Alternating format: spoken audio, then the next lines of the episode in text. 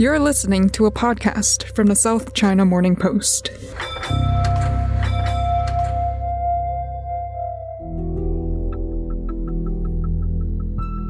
It was just last week we put out a podcast where I warned you and all our listeners that the subject we're talking about was a developing story, and to check in at scmp.com for more updates. We were talking about China's biggest ride hailing app Didi and its record breaking IPO on Wall Street, and what seemed at the time to be a cascading series of events involving the Cyberspace Administration of China. And then Sunday happened, and the situation, as we say on the internet, escalated quickly by the Cyberspace Administration of China, CAC. Were put on notice by the Cyberspace Administration of China. The China Cyberspace Administration. Officials say they shall be subject to cybersecurity review when listing abroad. Who or what exactly is the Cyberspace Administration of China? They're China's internet regulator, responsible for industry oversight, regulation, and censorship. They've even got their own theme song.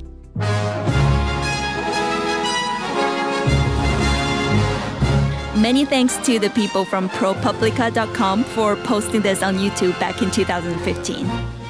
It's a big showbiz number on stage. There's a choir, some celebrity singers.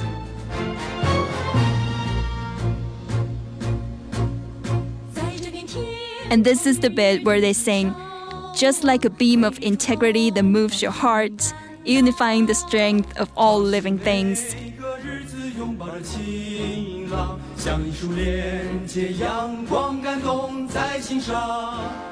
Last weekend, that beam of integrity turned up the intensity to target every Chinese tech company with more than 1 million users wanting to list on foreign stock exchanges. But it's not just Chinese companies hoping to raise money on Wall Street who's facing the new regulation. On Monday, the Ministry of Culture and Tourism issued a document which said it wanted to strengthen the regulation of the source of online performance content. And what does that mean? In the US and elsewhere in the West, online influencers or KOLs are all about TikTok and Instagram, but in mainland China, influencers are all about live streaming. And they've created an industry that's worth an estimated 1 trillion US dollars a year. And they're also being targeted for attention. Hello and welcome once again to the Inside China podcast. I'm Xinmei Shen with the tech desk here at the South China Morning Post in Hong Kong. And let me tell you, it's been a wild ride for the past seven days as we follow the changes being announced from Beijing. Today, we're going to start on Wall Street and make our way back to mainland China with help once again from my colleagues Zhou Xin and Tracy Qu. Back in December last year, we saw the US Congress pass a law authorizing the delisting of Chinese companies from US stock exchanges if they fail to meet US standards of auditing and accounting practices. Here we are eight months later, and Beijing has just introduced rules enforcing a data security review on any Chinese company with more than 1 million users wanting to list in the US. If you speak Mandarin Chinese, the phrase could be 左右为难 or 进退两难. If you're an English speaker, you will know the phrase between a rock and a hard place.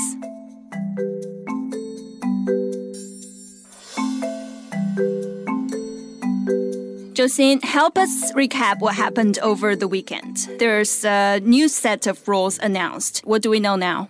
Okay, thank you, Xinmei. Yes, on Saturday, this is uh, really the big news. When I first saw it, it's really, uh, I mean, shocking because everyone uh, sees clearly that uh, the key is a clause, newly added uh, rules that every tech company going to make a foreign IPO has to apply for a cybersecurity review at uh, this office as long as it, it has more than 1 million uh, users' personal data. And this is a very, very uh, low threshold. So basically, in a market of 1.4 billion people, if an app you know have less than 1 million users, it has no commercial value. So basically, Beijing is saying for every IPO that is going to New York or London, I have to go through it. So this is a big something that at the beginning, you know, the first first impression is almost like this is a oh this is a historical moment, you know, historical moment. 100 years later, you know, maybe people look back, you know, from when China and and the US officially have this technology decoupling, and this could be one of the moment. But again, uh, you know, take a take a step back, we can see that it's actually the the CAC, the Chinese uh, Cyberspace Space Administration, is already starting to review into Didi. So this is this is more of like getting the bus first then buy the ticket. And also, uh, as I uh, wrote in my column. I think it is too early to to conclude that this uh, IPO flow bridging across the Pacific, you know, from China to the United States will be cut off permanently. Will be, you know, starting from this new regulation, there will be no more IPOs. I think at the moment, yes, of course, everyone is on, uh, every deal is put on ice. Uh, no one is going ahead. But this is a, this is supposed to be a temporary uh, suspension because it's a, it's a very big, uh, also very important change to the whole IPO regime uh, by the Chinese government. this kind of IPO procedure has been a proven path for the investment bankers, for lawyers for the last uh, 25 or even longer years. You know, so if a Chinese tech company want to make an IPO in the uh, in the United States, there are loads of people to to willing to offer help. You know, Goldman Sachs, Morgan Stanley, they're they're they're, they're profiting from this, and there are also law firms, the accountants. But now the, it seems that there will be more. Uh, one more powerful uh, regulator, which is uh, which is not familiar for most of the investment bankers and lawyers, but they have to get to know. and uh, this office within the Chinese uh, uh, cyberspace administration is obscure, as often said, because it has no independent website, no uh, so far didn't find any uh, uh, external telephone numbers. But yes, in publishing the proposed new regulations, they leave some uh, email address and uh, uh, phone numbers. so at least you know they just have some uh, certain ki- kind of external contacts. At the same time, we we, sh- we should see that this office although it is within the CAC, it is not totally belong to CAC. It is actually backed by 12 powerful Chinese ministries, including the Cyberspace uh, Administration of China. Uh, in other words, there are 11 other ministries that can step in at any moment, including the Ministry of Public Security, including the Ministry of State Security. You know, so everyone, if, as long as they see any problem, say the Ministry of uh, the Ministry of Industry and Technology Information, if it sees a, a problem in IPO, it can uh, raise a hand and say, "Hang on, I think this is, is a problem." So the whole IPO process can be uh, delayed or postponed or even even cancelled. So this is uh, this of course brings huge uncertainty to this uh, to this IPO flow.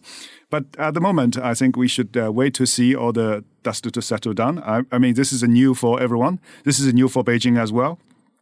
So so let, us wait and see. Uh, but I guess the whole process will take like a few months uh, at least to, to, to settle down. Let's circle back for a little bit. We know that Didi's IPO got a huge hype, but do we know of any other IPO plans that got canceled because of this? Well, I think uh, at the beginning we can start with these companies who, that has already issued their uh, prospectus. I mean, although there, there may be not final date for the IPO, but at least you know it's uh, it's kind of um, you know, the gossips are already in the market that they're going to uh, sell their shares in New York, including uh, Himalaya and including uh, Hello, Hello Bike. But more importantly, I, I, I think, uh, Xinmei, we should look uh, beyond uh, these uh, a few like small IPOs already in the pipeline. We should look beyond the headlines and and and the, already the deals on the table more importantly, this will affect you know the confidence of the international capital in the Chinese tech sector. So, for the last twenty or thirty years, the marriage of uh, money from the United States, you know, whether it's from PE in uh, based in California or the investment bank from the Wall Street, and then the technology companies in Beijing or in Shanghai. This is a this is a I mean this is a fascinating story when the Chinese uh, uh entrepreneurship combined with this uh, this powerful, efficient capitalist machine, you know imported from Wall Street, then we can we we witnessed you know so much wealth has been created. But now with this uncertainty, regulatory uncertainty, there's a question to be asked. You know, if I put money into, uh, say, a very promising Chinese company based in Beijing these days, are there, uh, you know, enough chances for me to cash out? Or, you know, will the IPO, the road to IPO be as smooth as before? Because previously, you know, uh, as I just explained, you know, it's a it's a it's a well traveled path. Everyone has goes through it, and you know where to uh, get the uh, paperwork. You know where to file the file the paperwork, where to get the permission. So it's it's very rare that any uh, company that with commercial values will be vetoed by anyone in Beijing saying, no, stop, you know, you, you do not go there to raise, raise money. So under this regime, there will be uh, some uh, new uncertainties. So this will going to affect the, I mean, not a few companies that is already in the in the, in the final leg for the for the IPO. It's about like a, a, a huge base of startups in uh, Beijing and in Shanghai, you know, these ambitious ch- young Chinese entrepreneurs. You know, the future for them will be a little bit more difficult okay, and this uh, new regulation. And they may not be as lucky as Jack Ma or uh, Ma, or even you know as uh, uh, Wang Xing or as uh, as as Zhang Yiming. I mean, the TikTok, the ByteDance, has already received uh, a lot of money from these big, uh, big name private equity and venture capitalists. But for other follow ups, for other followers, smaller players, the, it may be more uh, they was they have to spend more time and efforts to persuade their investors you know why they can overcome this regulatory uh, uh, hurdle and they can still make money and even go to the capital market to allow them to cash out so, Zhou who do you think is happy about this? The hawks in Beijing or the hawks in Washington? I think no one should be happy about this. this is not a very uh, good thing. But for those people who care, uh, who has been worrying about uh, data security in China, and of course, uh, this new rule has uh, helped to fix uh, one of these loopholes, and they should be satisfied with their job because there are no more like data leakage, or at least like smaller data leakage uh, risks. And for those who are, who already argue for a decoupling between China and the United States, of course, this is a feed more excuses or more facts into their uh, rhetoric. And for them, they should be be happy. But for for the general public, for most of the people, I think it's not necessarily uh, a, a, good saying. But anyway, you know what we can do. It's uh, it's uh, it's uh, it's like the we are, we are seeing something that not everyone is uh, going to see, but this is a there's more confrontation, more more decoupling, more tension, and uh, uh, and it's inevitable for these kind of uh, uh, sentiments to influence the technology in a capitalist world. What about cybersecurity companies? Ah, or? very, very good point. I mean, uh, with this new rule, uh, before that, an IPO will require like CFO, the lawyer, the chief accountant, but now possibly every tech company will require a technology or data security expert, a compliance officer. And for these people who study this, and you know, certainly there will be more job opportunities. And also for the regulator, of course, they have more um, responsibilities. At the same time, they have more power. And then, of course, yes, as you mentioned, these security uh, data security firms, third-party service providers, exactly like the like the like the accountants, you know, the third-party uh, accountants auditing firms maybe you know tech, Chinese tech technology companies will create a huge market, a demand for these kind of services. You know, for professionals goes through their uh, data security protocols and say, okay, now you can go to the uh, um, authority for a review. Or you know, if without these kind of approvals or, or, certifications, it's even very difficult even to knock at the door of the regulator saying we are ready for a data security review. In your column this week, you explained that this is a direct copy of American legislation. Could you explain that for us? Well, I didn't say it's a direct copy of uh, uh, American legislation. I say one clause is a directly copy from from it. That's the one million benchmark.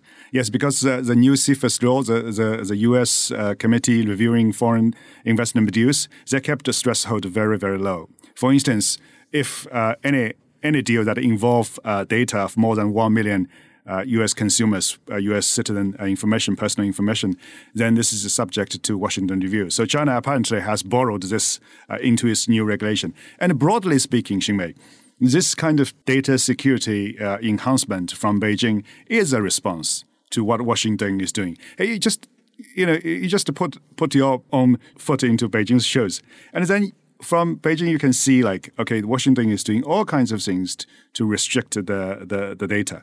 TikTok was uh, very successful in the United States. And then Trump, of course, uh, tried to ban the use of uh, TikTok in the United States. One concern is uh, national security because it collects way too much personal information uh, about U.S. consumers. And in China, we have the same similar concern. Say, hang on, if you can do this, why can I not? Uh, for, for a company like Didi, it has uh, nearly 400 million uh, users. It knows every street in every Chinese uh, Chinese city. Uh, sometimes it knows the pattern of the Chinese uh, office life. It knows how many people are gathering in this building, how many people are going to you know overwork at to to eleven, how many people are going to going to that restaurant. It's it's all very critical and important information that matters to national security. So there's there's a very legitimate and good reason for Beijing to do something. And it has been been going on the process of preparing for this data security regime. You, can see from even public reports it's been going on for years, and only the the, the case of Didi just you know uh, ring the alarm and uh, moved everything a little bit forward. Zhou Xin, what are you hearing now from your contact in the industry? Oh, very little. I think for, at this at this stage, everyone is waiting for the uh, for the framework to be in place. As I said, you know, the Saturday regulation is a proposal, so it is still in the stage of soliciting public feedbacks. So uh, at the end of uh, this month, it will be taken back for review, and very likely, I think it will become official regulation in a couple of months of time. And then uh, there are lots of uh, uh, specific questions to be answered. Lots of uh, uh, technical and procedural stuff has to be sorted out for instance, you know, where the tech companies, if they want have, uh, if they request a data security review, where should they go and what kind of documents they should prepare, uh, is, and how long? It, um, well, the, the, regulation provides a little bit how long, but uh, but you know how to specify or distinguish between normal cases or special cases. So all these kind of questions are, are closely watched, of course, by uh, not only tech firms, but also uh, lawyers and uh, analysts. We'll be watching very closely. Thanks for your time, Zhou Xin. Thank you, Xinmei. As critical news stories emerging from China continue to shape lives and business around the world, the weekly SCMP Global Impact newsletter brings you expert analyses and insights on the economics of COVID 19, society, technology, and the environment. Sign up to receive your weekly email at scmp.com/newsletters. Tracy, can I get you to remind people about the size of the live streaming industry in China? Yes, it is huge. So basically, we have live streaming services on nearly all the social media platforms in China you have heard of. Like you can say Douyin, Kuaishou, Bilibili, Huya, Douyu, and lot. Actually, like this week, we just have a report coming out. The report says that the live streaming industry in China is reaching 150 billion yuan in market value in 2020, which is 23 billion US dollars. That's huge. Yeah, and the industry is growing so fast that it is up by 42% compared with a year earlier. So, one big difference between influencers on Instagram or TikTok with China's influencers is that um, in China, the audience can actually send money and gifts to these live streamers. Is that the only big difference, though? Yeah, I think the biggest difference is that uh, in China, there are actually agencies. So they hire uh, live streamers or just random girls they came across on the street and they say, they think that you have great potential. So they sign a contract with you and teach you how to perform well on camera uh, these kind of organizations they are responsible for the production and marketing for online performance. This agency also in China in general we are calling it by multinational network, which is MCNs in China, and they have been growing so big in China. And I think like the individual live streamers has become less and less. Like if you are big enough, then you would definitely sign an agent to do that. So Tracy, take us through what happened on Monday with the new rules for these influencers. Yeah, basically this kind of online performance agencies now they need to collaborate with the culture and tourism department for supervision. They need to provide records for um, their agent activities. And also in China, like this kind of agencies, one of the tips they will do is that they are paying for the live streaming gift by themselves in order to induce others to pay more for the live streamers. And this kind of behavior are uh, not allowed anymore according to the draft regulation. So Tracy, let me get this straight. So say if I'm live streaming and you're my agent, uh, before this, you could just buy me virtual gifts or send me money, send me tips during my live stream. But now that's been outrolled. Is that right? Yeah, basically, is that uh, is that it is very common for those agents to uh, paying for the virtual gifts for uh, like for example a new live streamer. So no one is actually watching her show, but as an agent, I can pretend to be the audience and I can enter the room, um, paying for a flower for you. And when the real user entering, it looks like you are very popular. So maybe he will buy you a flower too. That's the trick there they're using. And what are some of the other changes? Yeah, I think there's also another rule about ages because the industry is growing bigger and bigger and also younger and younger. So um, for people under 16, the online performance agencies are not able to provide services for them. And if you are aged between 16 and 18, the agent need to verify the person's identity and also obtain a written approval from their parents. So basically basically, if I'm aged between 16 and 18, that means I'll need a note from my mom. Yes. Tracy, I guess what's also interesting is that what's behind this is not the Cyberspace Administration of China, which is responsible for overseeing all things internet. Who, wh- who is behind this? Yeah, it is the Ministry of Culture and Tourism, but actually it, but actually at but actually it has been going on for a while. Uh, like two years ago, the ministry already said that the special attention need to pay to electronic music and rap shows. And just earlier this year, they also named Bilibili and Douyu for their live streaming problems. So yeah, the story is going on.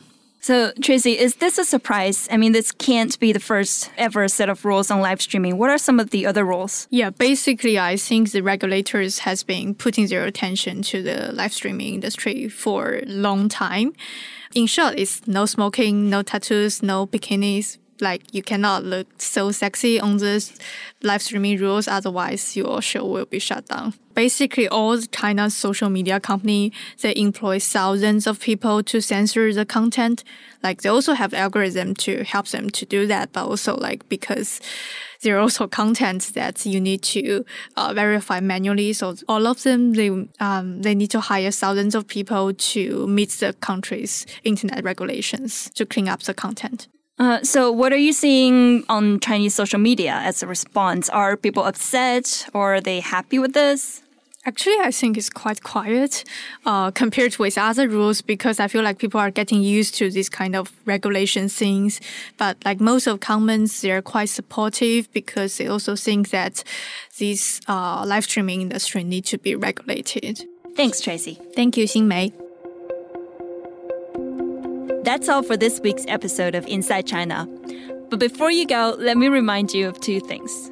Just like I said last week at the start of this podcast, don't forget if anything changes between me saying these words into the microphone and you hearing them, you'll read it first at scmp.com. And if you haven't already heard, last week's episode with tech editor John Artman about Didi and the battle between China and the US over data sovereignty is worth your time. You can follow the work from the SCMP Tech team on Twitter at SCMP Tech. Stay safe, stay healthy, and we'll see you next week. I'm Shen. Bye for now.